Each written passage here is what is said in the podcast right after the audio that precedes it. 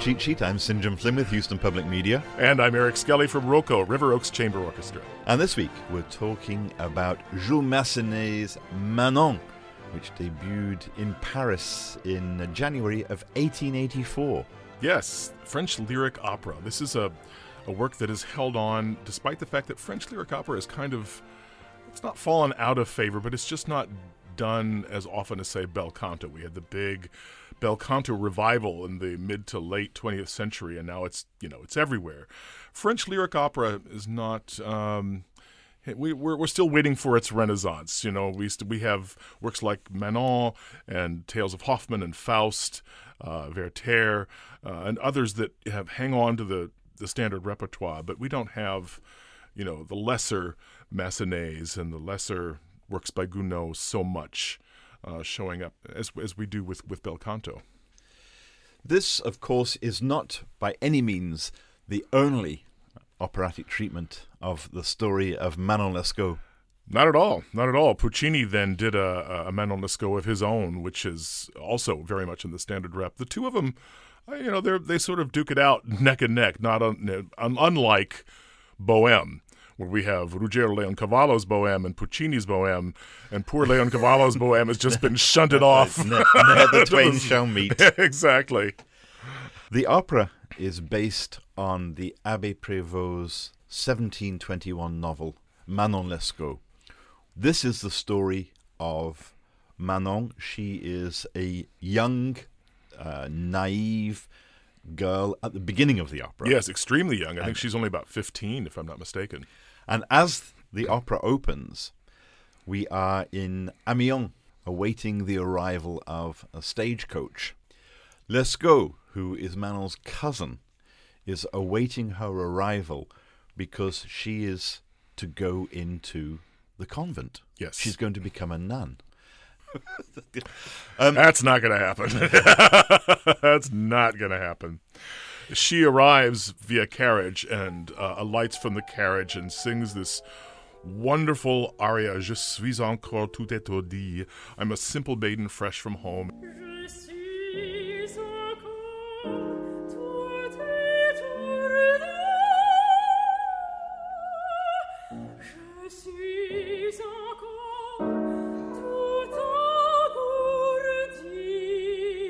It's a, it's a wonderful aria that establishes her character. She's young, vivacious, full of life, a little on the light side, you know, not, not terribly deep.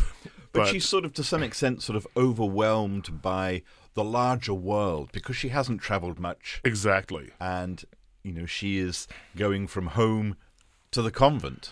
but she's also very charming and she knows it even at this at this stage you know being this this young girl from the countryside she knows the effect that she has and she and she plays it to the hilt Along with Lescaut, we have de Bretigny, who is a wealthy aristocrat, and Guillot, who is an old, I think he's described as a roue. He's a rake, he's a lech he's an old lech is what he is the minister of finance. So he's well placed as well. yeah And they are both taken by Manon. yes They find her fetching. yes and Guillaume makes a play for her. Mm-hmm. And he says, "You see that over there? That's my carriage, and uh, why don't we go for a ride?" yeah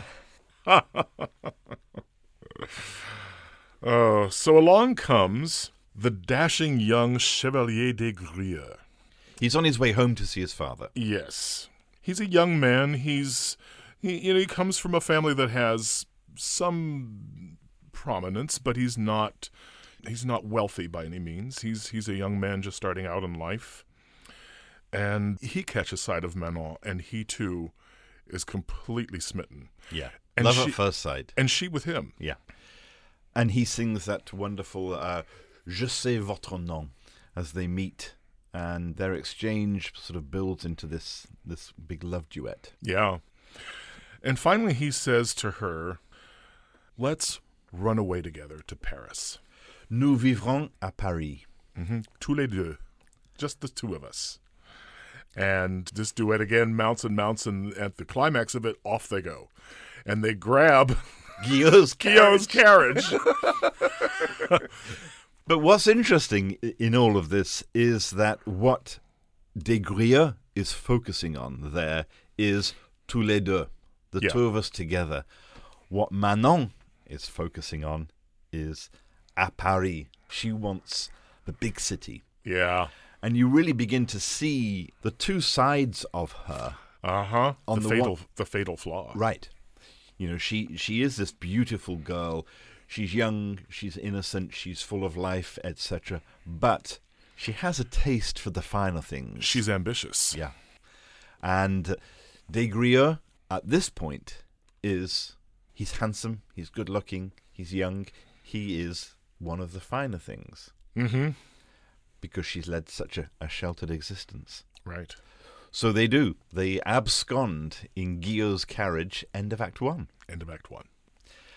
Act two, we are in Desgrieux's apartment in Paris, and he is writing a letter to his father. Manon is there, and he is asking his father to be allowed to marry Manon. Yeah. They've been living together for a while, and um, This reminds me of Act Two of Traviata. Act two of Traviata. There we are. I knew you were going to say that. Yeah, Yeah. exactly. Exactly. Only we're not in the countryside. We are. Uh, we're in the city. Right. And instead of a uh, seasoned courtesan, we have a young woman of no means who has no means to support the two of them, and neither does Desgrieux. Lescaut, her cousin, enters with de Bretigny, Mm. And they are there for what reason? To abscond with Manon, basically, to come away with de Bretigny. Basically, Manon's cousin is selling her off, in, in essence. Because de Bretigny knows that. Uh, I mean, he wants her. He saw her in Amiens Yeah. and is smitten by her, and he knows, because he is a gentleman of means, that uh, he can offer her things that Desgrieux cannot. Yeah. Exactly. Can you say, sugar daddy? Pretty much. Pretty much. And in fact, de Bretigny lets slip to Manon that Desgrieux is going to be abducted later that night At the orders of his father. of his father. Yeah. Again, we're back to Traviata again, aren't we? Exactly. And he, de Bretigny, says to Manon, I can provide you with wealth, I can provide you with protection. Let's do it. Yeah. And she's she's torn because she I mean at this point she genuinely has has feelings for Desgrieux. She I think she I think she genuinely loves him. But and in fact, he, he's gone out to, to mail the letter to his right, father. Right. So this all takes place while he is gone. And while he's gone and she's left alone, she sings a very, very, very famous aria that you'll hear uh, ad nauseum if you go to any vocal competitions, because everyone wants to do this aria. It's called Adieu notre petite table.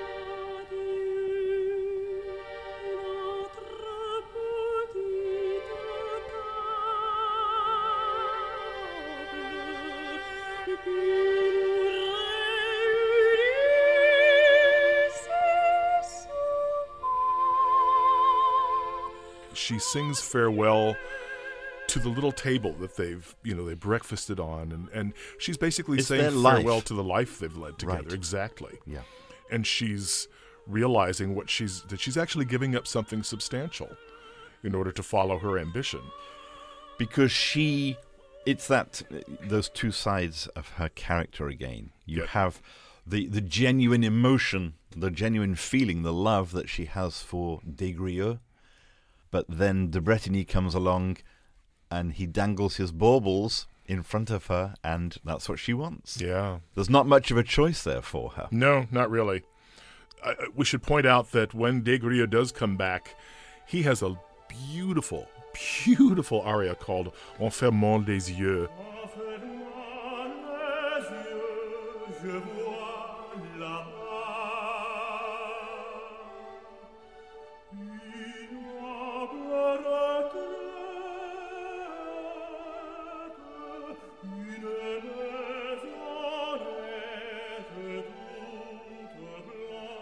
And it's just the most romantic outpouring.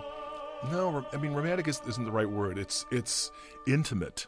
It's an intimate aria, showing Dream you song, isn't it? yeah, showing you the depth of the feelings he has for her and for the life that they've they've built together. And um, oh, it's it's just gorgeous. And if you get a tenor who can really float it, it's it's spellbinding. Of course, Manon makes the decision not to let Desgrieux know what's about to happen to him. Right. And what does happen to him is what she's told will happen to him. Yeah. He is seized, he's hustled away, and uh, she's left alone, kind of uh, with, with some regrets. Yeah. And that's the end Wondering of if Act wondering if she made the right decision. Yeah. End of Act uh, Two. That's the end of Act Two. yeah. Act three, we are on the promenade of the Cours la Reine in Paris, and it's a it's a feast day, it's a holiday, and so there are all these vendors and people are out having a good time. Among them, Lescaut and Guillaume, and Guillaume is doing something that we saw him do in Act One, and that is he's with these three actresses. These, yeah, and this is another. This is a something we see pop up in opera from time to time. A trio of female voices that act sort of as a a, a chorus, in essence. Uh, you see it in in the Ring Cycle with the Rhine Maidens. You see it in Dvorak's Rusalka with the um, the Wood Nymphs. And, and here you've got this trio, and and it's uh, oh, you also see it in, In Ariadne. Naxos. In the well, yeah, you do exactly. It's exactly what Gilbert and Sullivan are sending up. Um, but you see it, uh, you see it oftentimes in opera, and and this is a really uh, wonderful trio that Massenet uses uh, throughout this opera. They pop in and out of scenes throughout, and uh, They are Poussette, Javotte, and Rosette.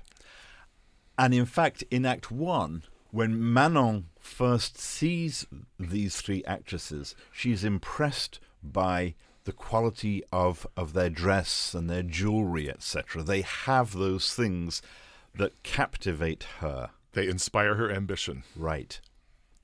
And of course, what's also interesting is that there is also that association between actresses and the demi-monde.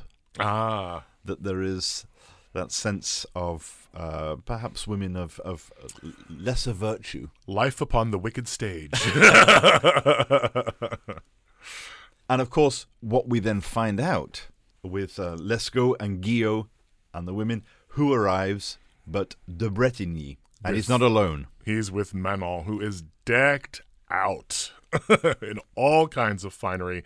And this is a big, show stopping tour de force for the soprano. Je marche sur tous les chemins.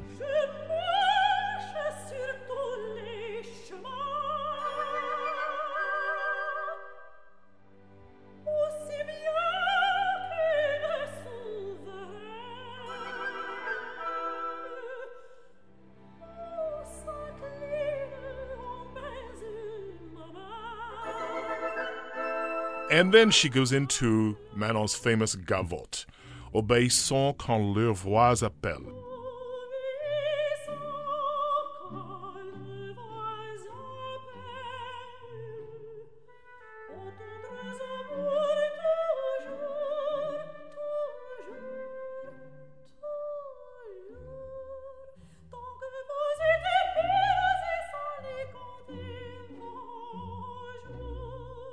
And this is, oh, it's just a great showpiece. Renee Fleming sings it a lot in concert.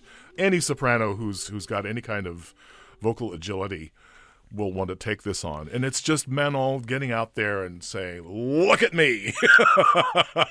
The joys of love and youth. Uh-huh. I mean, she is here at the pinnacle of, of existence. Uh-huh. I mean, she has everything that she wants, and she is flaunting it. Reveling in it.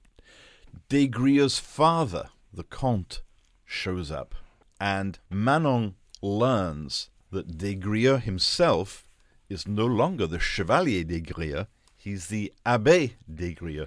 He has entered the seminary of Saint Sulpice in Paris Yeah. and is going to become a priest. Wow.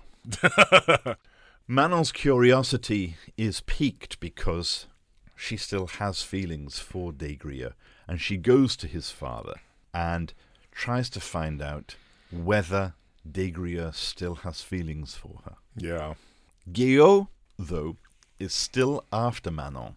He was unsuccessful in Act One, and he lost his carriage. now he brings a ballet troupe in to dance because he's heard Manon say that's what she would like. And this is the obligatory ballet sequence that has to happen in all Paris opera productions. making it an opera comique. There you go. But Manon's attention is no longer on the ballet, it's on her thoughts of Des Grieux. Yeah. And, and much to Guillaume's annoyance, Manon says afterwards, Oh, the, the ballet dancers? Oh, I didn't see them. I didn't pay them any attention. I need to get to Saint Sulpice. So once again, Gui- Guillaume's been slapped in the face. Poor old Lech. So scene two in Act Three, we are at the uh, the seminary, Saint Sulpice. The congregation is leaving the church, having heard this wonderful sermon that's been given by the new Abbe de Grieux, and he shows up in full clerical garb. And then his father shows up to try to talk him out of taking his Holy holy, vows. Because he wants his father wants the family name to continue. He wants his son to marry a nice girl, settle down, have a family, and continue the Desgrieux name. Yep. Desgrieux is a little too damaged at this point to to agree to that. So, in Left Alone, he sings another very famous aria, Affilié douce image. Fuyez douce image. He is trying to get thoughts of Manon out of his head, and he can't do it, no matter how hard he tries.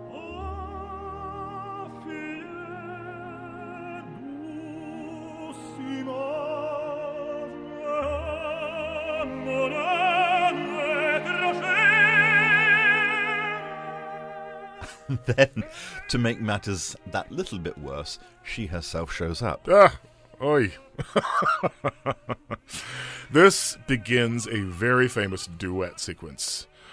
She starts it by saying, N'est-ce plus ma main que cette main presse. Is this not my hand pressing in yours? And she, you know, because he's resisting with every ounce of will that he power that he can summon. And she's basically saying, I, I know you still have feelings for me. I know you must.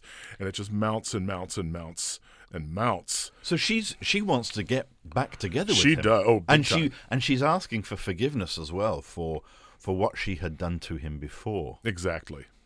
And she wins. she he finally succumbs at the at the height of this duet.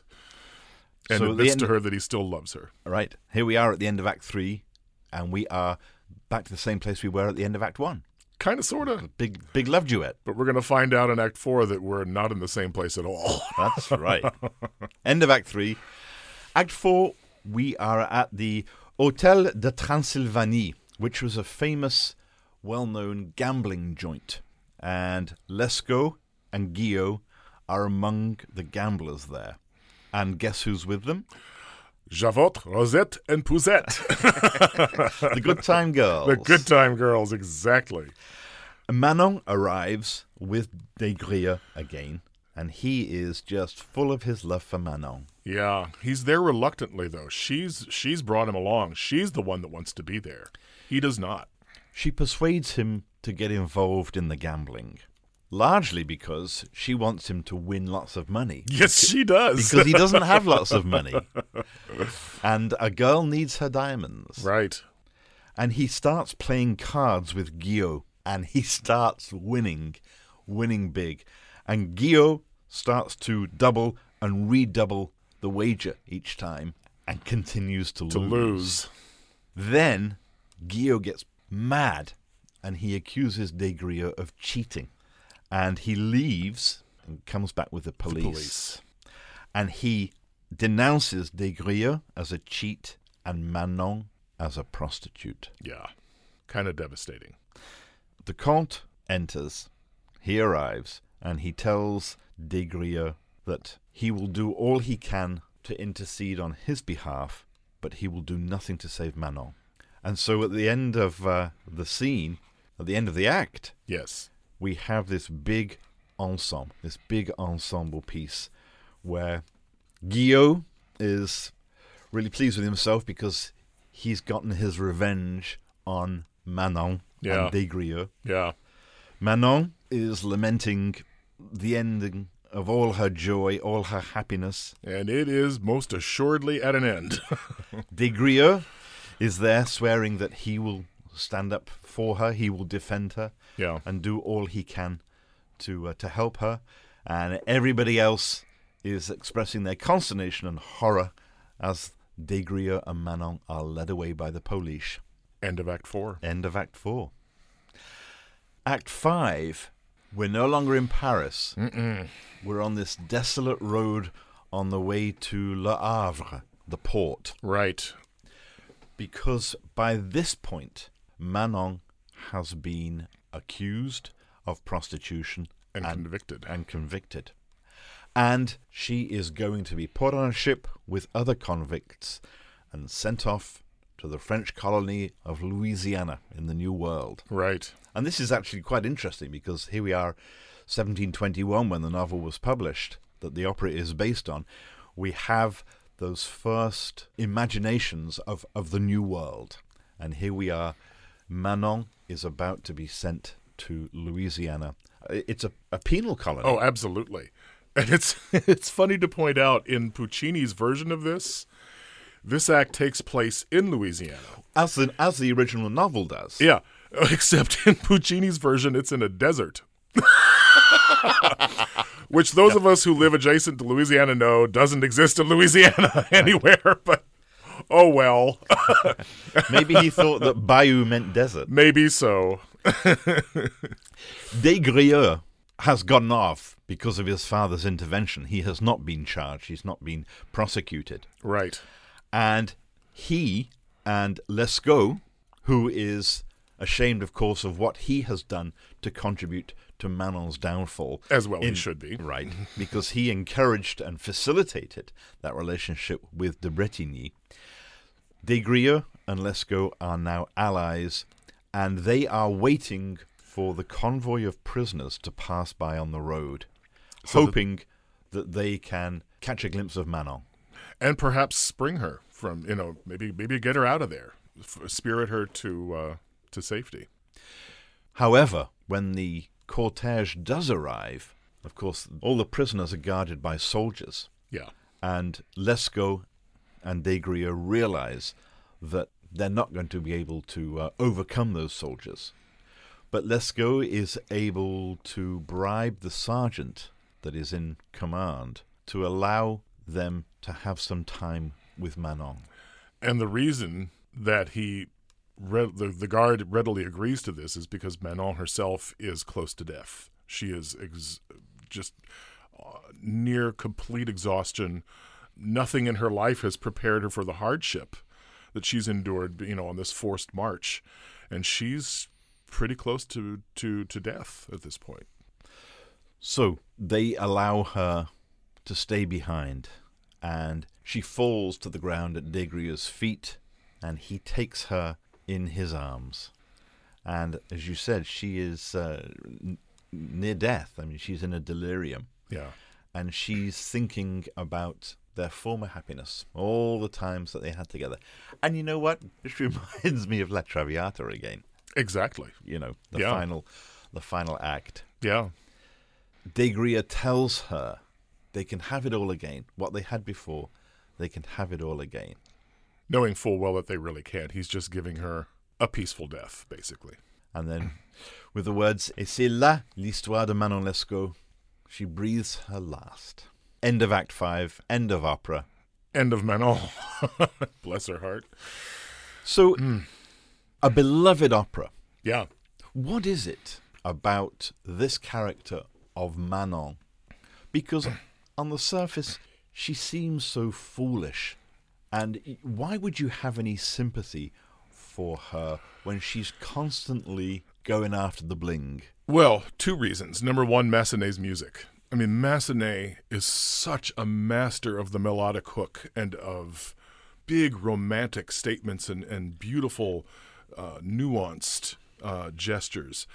Massenet's just his his scores to me are, are just magic. Besides that, when you when you have a soprano who is a really resourceful actress, uh, a Beverly Sills, a Diana Damrau, a, a Renee Fleming, somebody who can really lock into this character and bring some of their own personal charm, you can empathize with Manon. You can understand the struggle in her her soul and in her head between what she has with Des Grieux, which is quite substantial, and, and you know, she could have she could have led a long, happy life with that guy. But she just she has this country girl's, you know, how are you going to keep them down on the farm once they've seen Paris? Quite literally here. Well, that's part of the the indictment, isn't it? Is is not is not so much of Manon herself, but in the the situation that girls like this are born into, Exactly. where they are not given the resources, the experience to be able to make these kinds of decisions. I mean, to go from home straight to the convent, and something happens on the way. What you going to do? And you know what? It's not just girls. I mean, you think about it, you can really blow this open a little bit and look at, for instance, young kids, guys, and uh, who are drafted before they're ready into professional sports, and all of a sudden, they've got money and they've got people throwing things, throwing themselves at them. They've got things that they have no they have nothing in their lives to that point has prepared them to be able to handle that and they you know oftentimes don't handle it well this is the same with manon nothing in her life prepared her to be able to handle the things that she saw that dazzled her and that she developed an ambition for Craved. craved And then, of course, you have the reprehensible behavior of uh, Guillaume and de Bretigny. All they're interested in is having some beautiful young thing on their arm to, to toy with. Exactly. It's and there are always Guillaumes and de Bretignys. Always. They're everywhere, and you'll always encounter them. And you know, God help uh, the Manons of the world, because again, they're completely unequipped to handle that. What about Des Grieux here? Well, he's kind of the real tragedy, isn't he? He really he really fell hard for this girl and really put everything on the line for her. And you know, we saw He was sincere. he was very sincere, and so much so that he was willing to to give give up his Social status. social status and become uh, part of the church before she came back into his life and pulled him back in. Now, boy, this guy's got to be you know severely damaged by the end of the, by the end of this opera. You know, oftentimes we play the game. You know, what happens to them after this? I don't think anything good happens to this poor guy. I think he has really been damaged. Hopefully, maybe he goes back to the monastery and and uh, and takes the vows and at least finds some peace of mind there. Who knows? Jules Massenet's Manon. That's this week's Opera Cheat Sheet. I'm St. John Flynn. And I'm Eric Skelly. Thank you for listening.